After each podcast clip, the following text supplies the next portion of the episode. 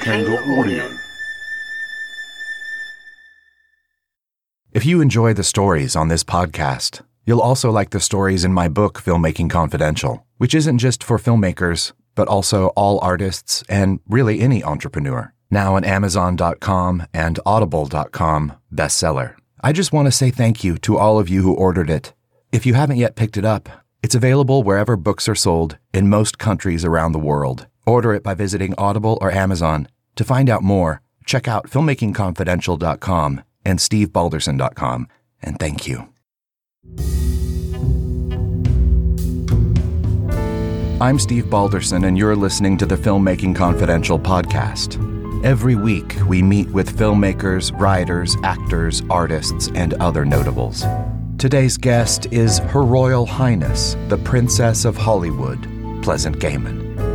Pleasant is a true Renaissance woman, best selling author and journalist, international dance performer and instructor, punk rock historian, blogger, tarot card reader, and a critically acclaimed actor, musician, and painter.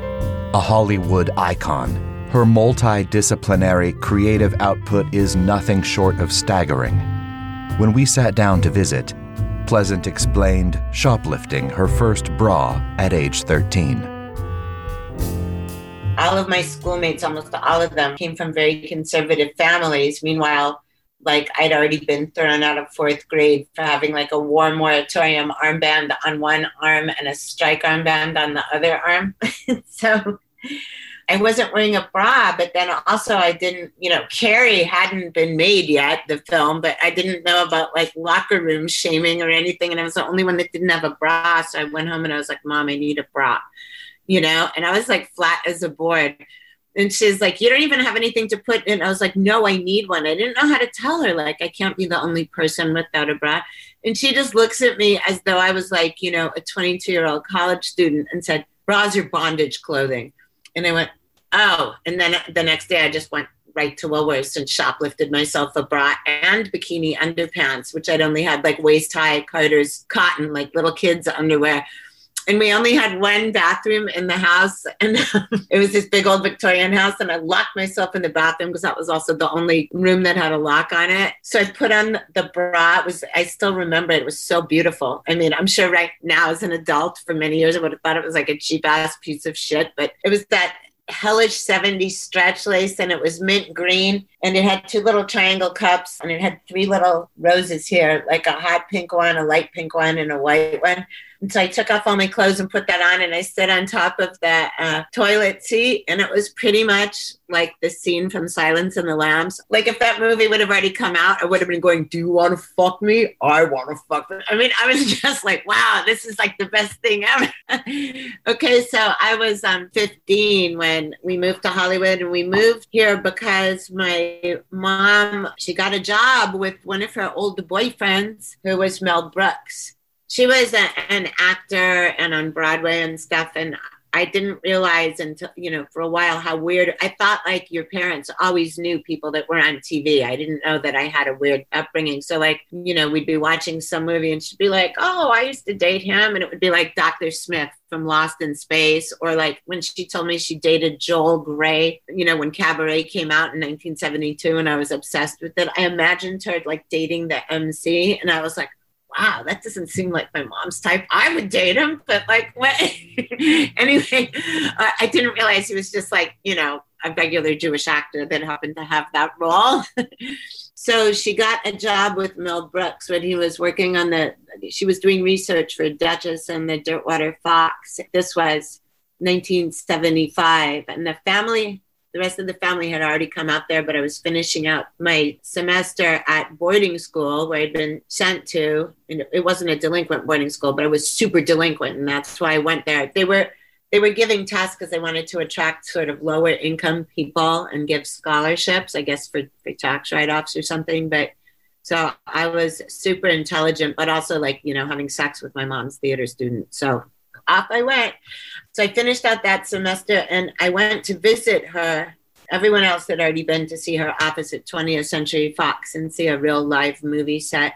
And so I went to visit her right after I came, and this was like in March 1975. And this lady came up to me and asked if I wanted to be in a movie. And I said, what movie instead of you know i wasn't all like hollywood you know hopeful or anything I, I, mean i kind of knew what was going on. So i said what movie? And she said it's a roger corman movie. And i immediately i'd seen like little shop of horrors and all of his like hellish crazy amazing movies since i was little from watching like black and white tv and i loved him and i knew it was trash and i knew it was exploitation. I mean i'm saying that in huge air quotes but that that had you know if there would have been hashtags in those days that would have been a hashtag goal. And i was like yeah i want to be in a movie.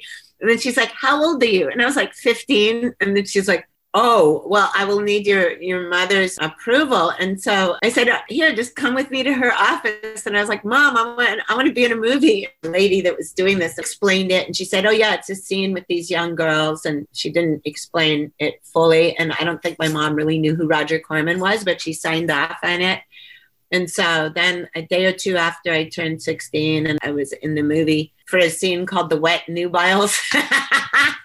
it was supposed to be some audition for the movie and the whole premise of the movie was like, you know, the lead character had a talking vagina. this was for the movie Hollywood Boulevard. I can't remember if I just said that. Anyhow, so we all were wearing white t-shirts and like our own bell bottoms, like they had a million t-shirts for us, but we had to bring our own pants. Everyone looked so 70s. And we were supposed to, as we were getting sprayed across the boobs for this audition, we had to jump up and down, of course. There's screenshots of it that a friend of mine took off a TV recently, and um, I put them on Instagram. This is this sounds so modern. I put them on Instagram, and you could tell I was like so happy to be in that movie because there was a scene where we were all supposed to be jumping, and I was jumping way higher than anyone else. But when you look at it, I looked like a preteen until I was like 48 or something. So I looked like such child porn in this movie. What can I say? The 70s were a different time. Do you remember, were you directed by Corman or did some AD direct you guys? No, Roger Corman was there and there was ADs all over the place, but I didn't know all of that. So I didn't even know what an assistant director was at that time. Do you know what I mean? Right. But um, I remember people saying Mr. Corman and stuff. So, and Mary Woronov was in it too, and we later became friends, you know. But the time, like I met her a few years later in punk rock, which I say like in the Paleolithic period or in medieval times. Like in punk rock, I met Mary Woronov, and I loved her not just because of all of her film roles, but because of she used to go go dance with the Velvet Underground in New York in the '60s and stuff. Oh, cool. Anyway, yeah. Anyway, she was around all the time, and we were we weren't like close friends, but like we we would always see each other at parties and stuff. And you know, she's just so iconic. There used to be this woman. Um, her name was Janet Cunningham. Rest in peace. She was in New Orleans transplant to, to Los Angeles, and this was in the late 70s and the early 80s. And she started off just having like a club that was an art gallery called Cash. They would have installations and uh, sometimes like, you know, wild parties. And Laurence Fishburne was the doorman. Janet had done some casting stuff, but then she opened up her own casting agency, also called Cash. It, she specialized in real punks, real bikers, real tattooed people, real like anyone on the fringe. So she'd call up productions and just say, I've got, you know, I've got these amazing looking punks. And they'd, they'd say, oh no, you know, it's okay. We got them from Central Casting. And then she'd send some of us over. And this was just her idea and she'd send us over there and the directors would have like 10 to like 100 people for like a club scene or whatever in a movie or a television show of punks. And they all look like clean cut headshot actors and would have like on a white t-shirt with one safety pin on it or something and then we'd show up and the directors or would all just be like this. And then someone would get on the phone in the trailer you know because there was no cell phones in those days like send home like give all the central casting people a day pay rate for for background. And then they'd say you you you are you available for the next two weeks? And we'd be like yeah. So i was in like every fucking possible rock and roll movie you can even think of from like the late 70s to the mid to late 80s. And so were a lot of other people that are, many of them are famous people in bands now or become iconic rock and roll figures because that was how we lived. In those days, you couldn't get a job if you even were wearing all black, let alone you had like weird dyed hair or anything. You know, like people just wouldn't hire you. Now it would be called discrimination. We were all wanted to work, but no one would take us.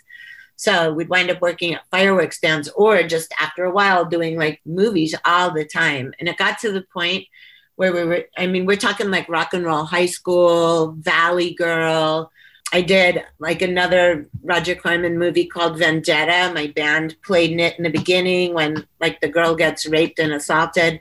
So that was that was my first woman in prison movie before Stuck. But um, but so like all of those movies if you look hard in them you can pick out people that have turned into famous rock stars in background if you if you stop it and look very carefully. That was like a cottage industry that supported like so many musicians you know many of them that later came into turned into actors in la so that i just thought that was really interesting to bring up about that because that, that was how we were all eating. Um, the movie thrashin the movie that I co-wrote with Max Tash called The Running Kind. Of course, we were going to use our own friends. It was Janet's casting, and we also used like My House for that, for The Running Kind, and for. Um, and Juliette used, Lewis was in that, right? Yes, that was her. That was her first film. Juliette Lewis was in that, and then that was also I co-wrote it with Max, and this was how I met Max Max Tash, who he'd been um, a producer on WKRP in Cincinnati, and he wanted to write a movie about an all-girl band. So he interviewed the Go-Go's, the Bangles, and my band, the Screaming Sirens. And at that point, the Go-Go's were really famous. The Bangles had just been signed. The Screaming Sirens had just been signed too which was my band. But I was talking to him and I said, I was the only person, I guess. And I said, you know what? I'll take you out so you can see what the sign, what this scene is really like. Come out to some of my gigs and then I'll take you to other shows. And so we started doing that and he saw what it was like in real life because he didn't know anything about it. He about the, you know, the LA rock and roll scene or underground rock and roll punk stuff. He just thought it was interesting and so then he started, you know, he'd call me up and ask me questions. And then he started realizing that I wrote for LA Weekly and that I, you know, wrote for a bunch of other rock and roll and culture magazines. And I was writing for the Hollywood Reporter and Variety both at the same time, which was, I may have been the first person to do that. That was unheard of at the time. Anyway, then he came to me and he said, Would you like to write this movie with me? And I, and I said, Yeah you know, because at first I would just say, like, he'd just call me up and read a scene and say, oh, no, no, no, this, she would never say that, or this person, you know, this would never happen. It would happen this way. Not about a personal situation, but just something that made it like logistical and real. That was how we started working together. And then we had fun. We'd, this is also so, so 80s. We'd work on some of it for a while. Like, we'd have a good, like, you know, few couple of hours of writing on it because he had an office in the Taft building and then we'd go to this insane after hours underground speakeasy that I knew of that I'd been going to, and it was called the Zero Zero. It traveled around because the locations would always get busted. And I mean, this had bona fide movie stars and real rock stars going to it, along with like, you know, slummy, crazy rock and roll kids. And I was a bartender there, you know, which just meant like, you know, pulling the tabs on like the hellish cheap beer they bought and like showing showing your bra for like tips. And I mean, that wasn't a hard job, but we'd make a lot of money. The drunker people got. So Max and I would be writing, and then I'd take him to wherever that place was that night to avoid getting busted. And, and we'd always do like, sorry, Max, I got to say it. Then we would just do, would drink a lot and do tons of blow and then go back to writing. And then the next day we'd go and look and see if anything that we had written after the after hours club was salvageable. Amazing. Hashtag so 80s, but yes, uh, it was true to its time. Anyhow, I don't even know how it was all in indie film, and then somehow it got picked up by MGM that was really amazing, but it was also really messed up because we used so many local bands that later went on to become really famous, like TSOL, the punk band TSOL, and Fishbone.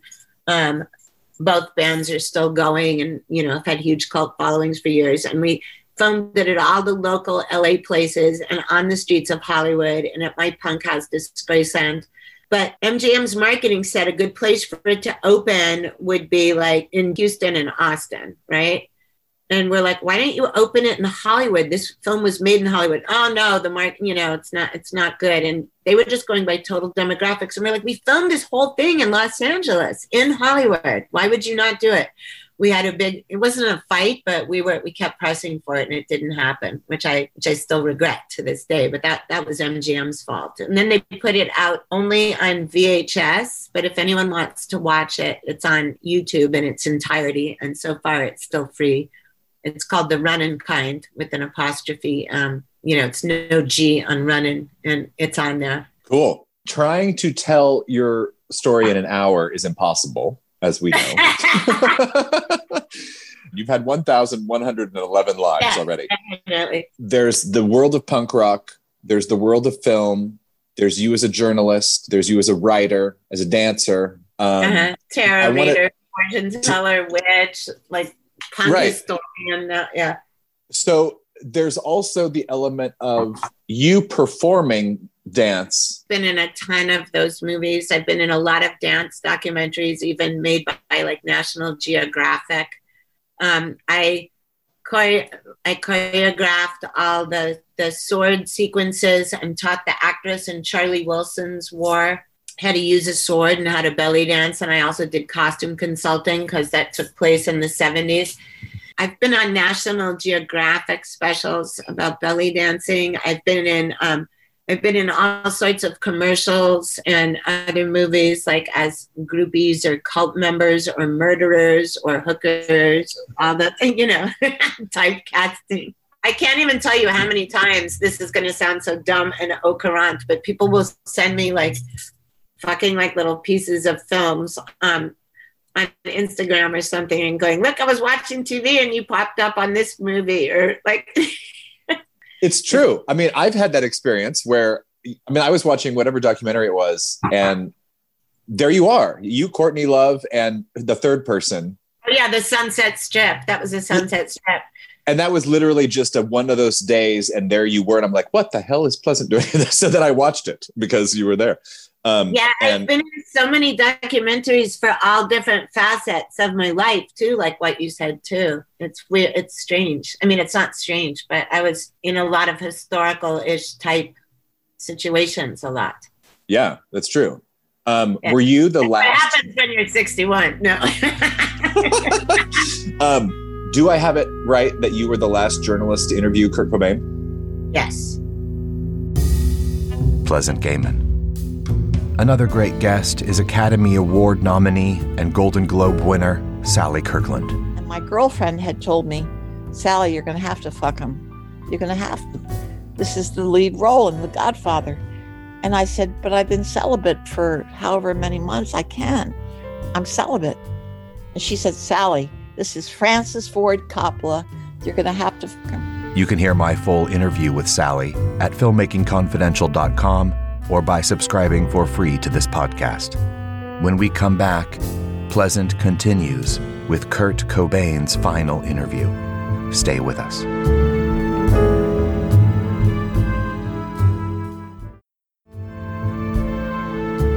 Now, back to our conversation with Pleasant Gehman. Yeah, I was the last journalist to interview him, and also I was the first person to give Courtney Love and her band Hole a show so when they were going through all the, um, remember when child care, child protective services was after them because of drug use and stuff? They were going to do a magazine rebutting that Vanity Fair piece in Spin magazine. There was going to be a piece, and then Courtney and Kurt both said we won't do it unless Pleasant writes it. Because I'd already been writing for Spin, but also I, I'd known both of them for a pretty long time, and they knew that I was like a credible writer. So I did that. And then I also one time brought Kurt Cobain to a, a, Mexican tranny bar and he was wearing pajamas and no one knew it was him because it was a Mexican drag bar. You know, I made him get these books that I had. One was called The Sexual Criminal and the other was called Death Scenes because I knew he was into, like I was telling him about it. And then he went to the soap plant and got him. And before we were doing the last interview, we were on the phone that night. I'm, I'm landlines, I'm pretty sure. But we were just going through the books page by page, making comments on all the weird murder scenes or mugshots and stuff. Cool. Yeah. Here's a clip from my film, The Casserole Club, starring Pleasant Gehman, opposite Susan Traylor and Kevin Richardson from the Backstreet Boys in his film acting debut. When I was 13, I got molested on some railroad tracks by an albino. The moon made his skin glow so brightly. I just pretended I was having sex with a light bulb. After Cannes, we hadn't really like we'd hung out a few times, but like it was like the first sort of time where we were going to be working together, where you're you know in the movie and I'm directing it. So, what was your first day experience? Okay, my first day experience was that I made the heinous mistake of watching Day of the Locust right before, but because I loved Karen Black and I could not believe that I was going to be in a movie with her. And um, I had no idea at that time until the night before that the very first thing we were shooting was me and her getting raped in a carnival trailer. And so I was just like, oh my God, like I'm so fangirling over Karen Black and like, why did I watch the Day of the Locust again? And so it took like an hour and a half to put my fake boob on oh, let's let's stop right there and say because with I'm sure the listeners are like, what? Did she just say fake boob? So, yeah, I was just gonna say. It. So in Firecracker, I played Estelle, a sideshow burlesque dancer in the carnival. I was trying to make my own costume, but it wasn't working out. So I called a friend of mine who designed for Felina Bras and Victoria's Secret, and I was like, if I was gonna make a bra that had three boobs. How would I do it? He's like, why do you want to do that? And so I told him all about what I was doing for Firecracker. And he's like, don't make it. Just like, what's your bra size? And I'll make, I'll make you some prototypes and I'll have them messenger to you tomorrow, which is what he did.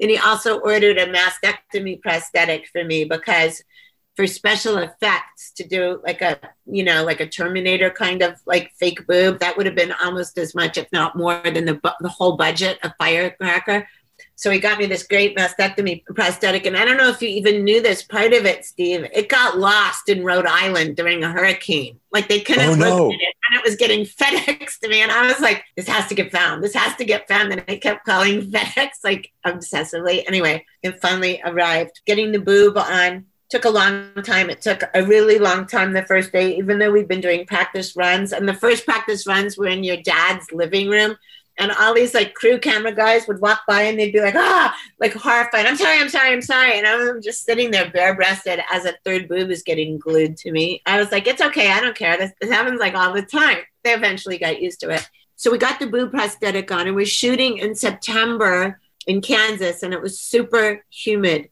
I was getting ready to leave the trailer before that scene even started, I opened up the screen door and I started coming down the steps, and the boob just like jumped off my chest because all the glue and mortician's wax and latex and everything we used to get it put on there just melted from the humidity and it just plopped into the mud at George the Giant's feet. he kind of he picked it up and said, I believe this is yours. And I was like, give it to me. And then we had to rinse the mud off of it and stuff anyway, so my first scene with Karen Black, you know, I was so apprehensive because of like all the movies that she'd been in, especially Day of the Locust, which is always one of my favorites. She and I were going to get raped in a carnival trailer. My boyfriend had driven across the country just to like hang out for a few days, but he wound up getting tagged as a carny and they were trying to like mess up everyone else so they look like little carnies and they just looked at him and said, Oh, you're fine, how you are. You know what I mean?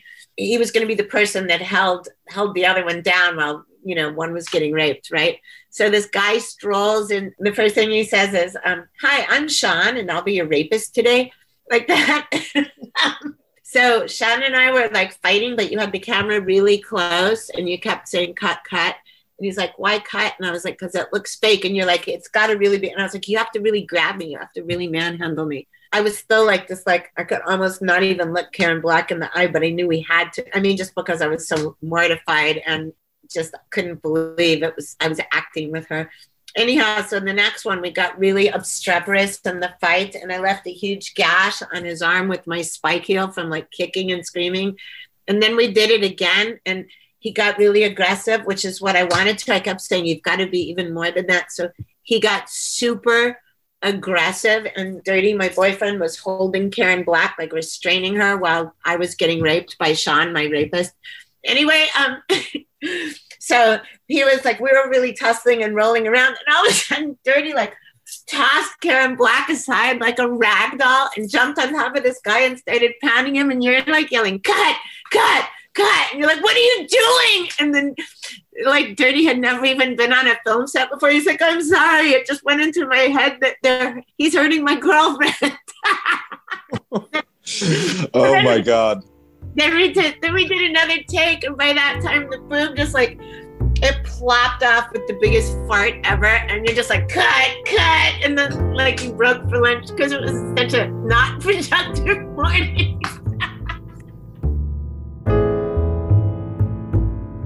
your film sets are really different for a bunch of reasons. One is there's absolutely no tension on them. Once in a blue moon, there might be a tense moment, but um, it's it's not like the hysteria I've seen on other on other film sets, whether they were major productions or like smaller indie films. I don't know why, but you have a really good and intrinsic way of picking out actors and picking out crews so that everyone is just chill and kick back and gets absolutely just gets along with each other and wants to really like put in the extra time or the extra effort or the extra help or just support with each other to do stuff together in all manners of the production. There's never like any production assistants running around with megaphones screaming and looking like they're going to have an aneurysm. And this has been consistent with all the films i've done with you. And i don't i don't even know what it is you have some kind of magic that way and also for anyone that's listening i'm not just saying it because it's steve this is absolutely true if you're ever on one of his sets as an actor or an observer you'll see this in action well i put it's, there's a chapter in my book called you don't need to yell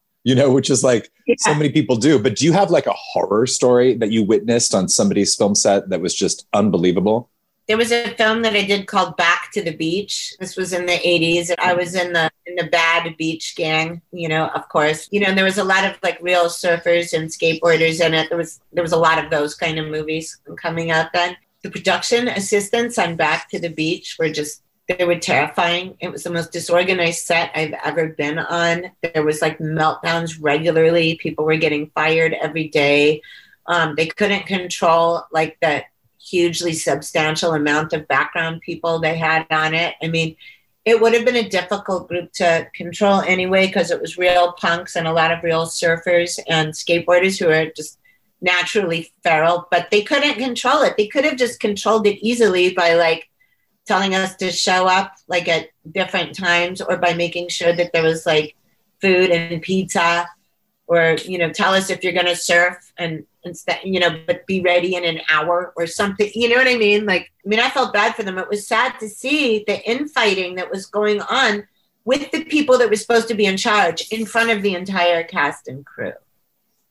That's crazy Okay, I'll never work in this town again. No, I'm just kidding. but yeah, that was that was just it was like absurd. And I'd been on enough sets then to to know when someone had fully lost control. He knew kind of about the workings of you know how movie sets should go. I just knew that this one was worse than anyone I'd ever seen. And then as I continued doing different films, it, it just really started sticking out as like just like the worst experience be like if you were a cowboy riding a bucking bronco and you didn't know what to do with a wild horse. I mean, that was kind of what it was like, you know, like you were not meant to do this job. You don't know what you're doing. Maybe you had a good directorial vision, but you did not have the authority and the calm and the um, the staff or crew to be able to facilitate that it ran in the smoothest way. And I felt really bad for them like that, even though I was a, a youngster in my early 20s, it was just an eye roll for me because I had seen how sets could have functioned way better. Right. Were you ever an actor? Now I know you perform on stage, obviously, when you're dancing. Stage acting, yes, I had done. I had done stage acting also since I was like seven in my first stage acting, and I saw so many. My because my mom taught theater, I sat in on all the rehearsals of music and dance, and would hang out in the costume room. So I totally knew about projection for stage and how how stage acting and film acting were two different things. I remember very early on as a child, I asked why people looked like they were making such crazy faces in silent movies because there was always silent movies on on regular television when there was only like three channels. You know, they would play silent films too. And my mom explained that they hadn't yet figured out to not use stage acting techniques for close up film shots. You know, and that's why it looked so cartoonish. And like every gesture had to be big, but when you were seeing it on a small screen or a giant movie screen, it was going to look really different and weird and crazy, you know? Yeah. Is there a project you've wanted to put as a movie more so than a book? Um, I don't think I've had a full idea of that as a script or a story. I see stuff cinematically all the time. Like when I'm writing my own books without saying like, oh, I'd be in this scene. You know what I mean? But I my memories are kind of cinematic. Like memories and my dreams are like that too. I see like the whole thing unfolding. So I think I would I would probably be good at like directing something, but I haven't tried it yet. When I'm working on shows, I direct. I mean, I've even gone on to like make them costumes so it looks like my vision. My favorite story, which gave me the inspiration to write a, a feature film based on this period of your life, because there's like this pocket of time that in my mind, it's like the punk rock version of Little Miss Sunshine. Oh yeah, yeah, yeah, yeah. that's sort of just how I, how I imagine it. Even that's maybe not how it was for you growing up, but, but that's just how I feel like it was. Tell me the story about when you convinced whoever it was that you were there officially to interview David Bowie, but oh. I cut. I was I, I, I cut school all the time. Um, but I was hanging out with the guys that later turned into the Germs with with them. They were still using their real names there, but it was Pat Smear who went on from from the Germs to be in Nirvana and the Foo Fighters, and Darby Crash who died far too early and became a punk rock legend. But um, they went to a different school than I did, but they had intel that Bowie was recording at Cherokee Studios on Fairfax and so we would all be taking the bus there to hang out in the parking lot and there was limos going in and out because people like frank sinatra and helen reddy and like all famous people would be recording there. And it never it never seemed like he was going in and out. So finally i was just like fuck this. I'm gonna get in to see david bowie you know? And they're like how? And i was like you just watch.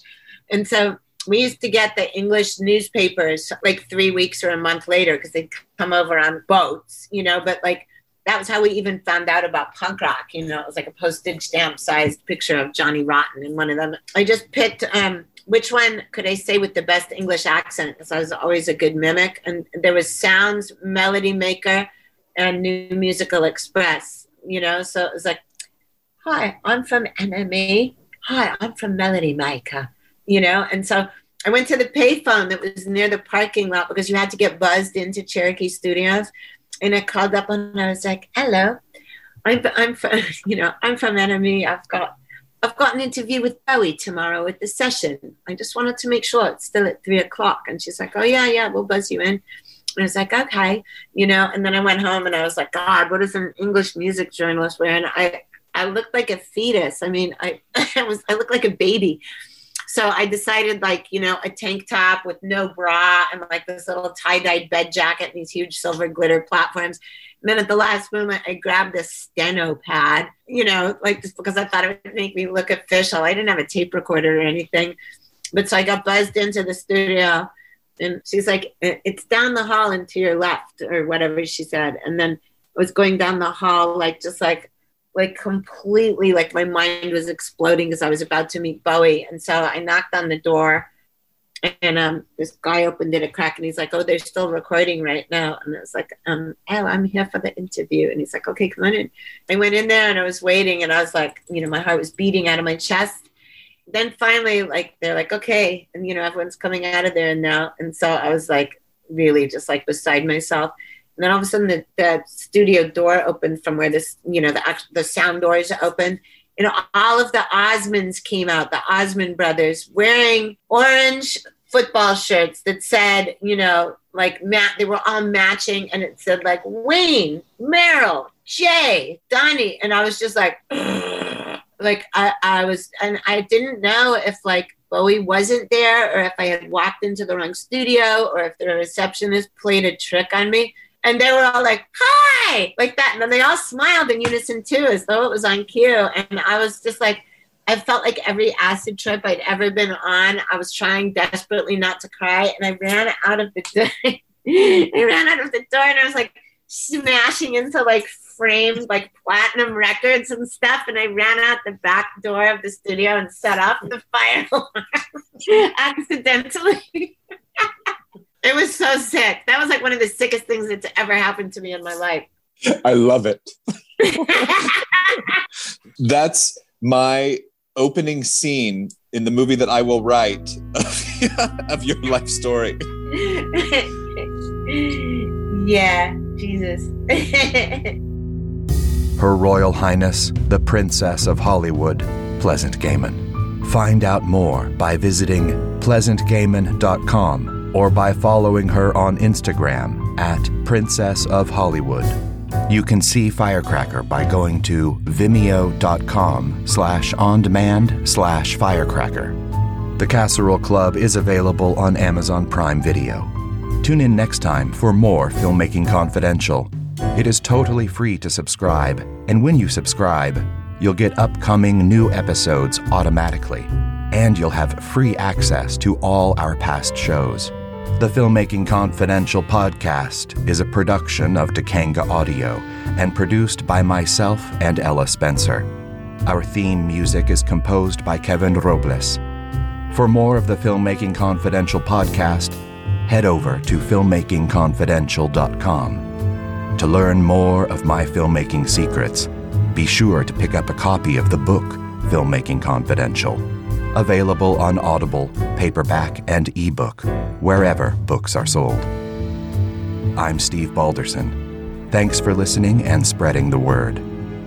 Until next time, keep making, keep doing, keep going.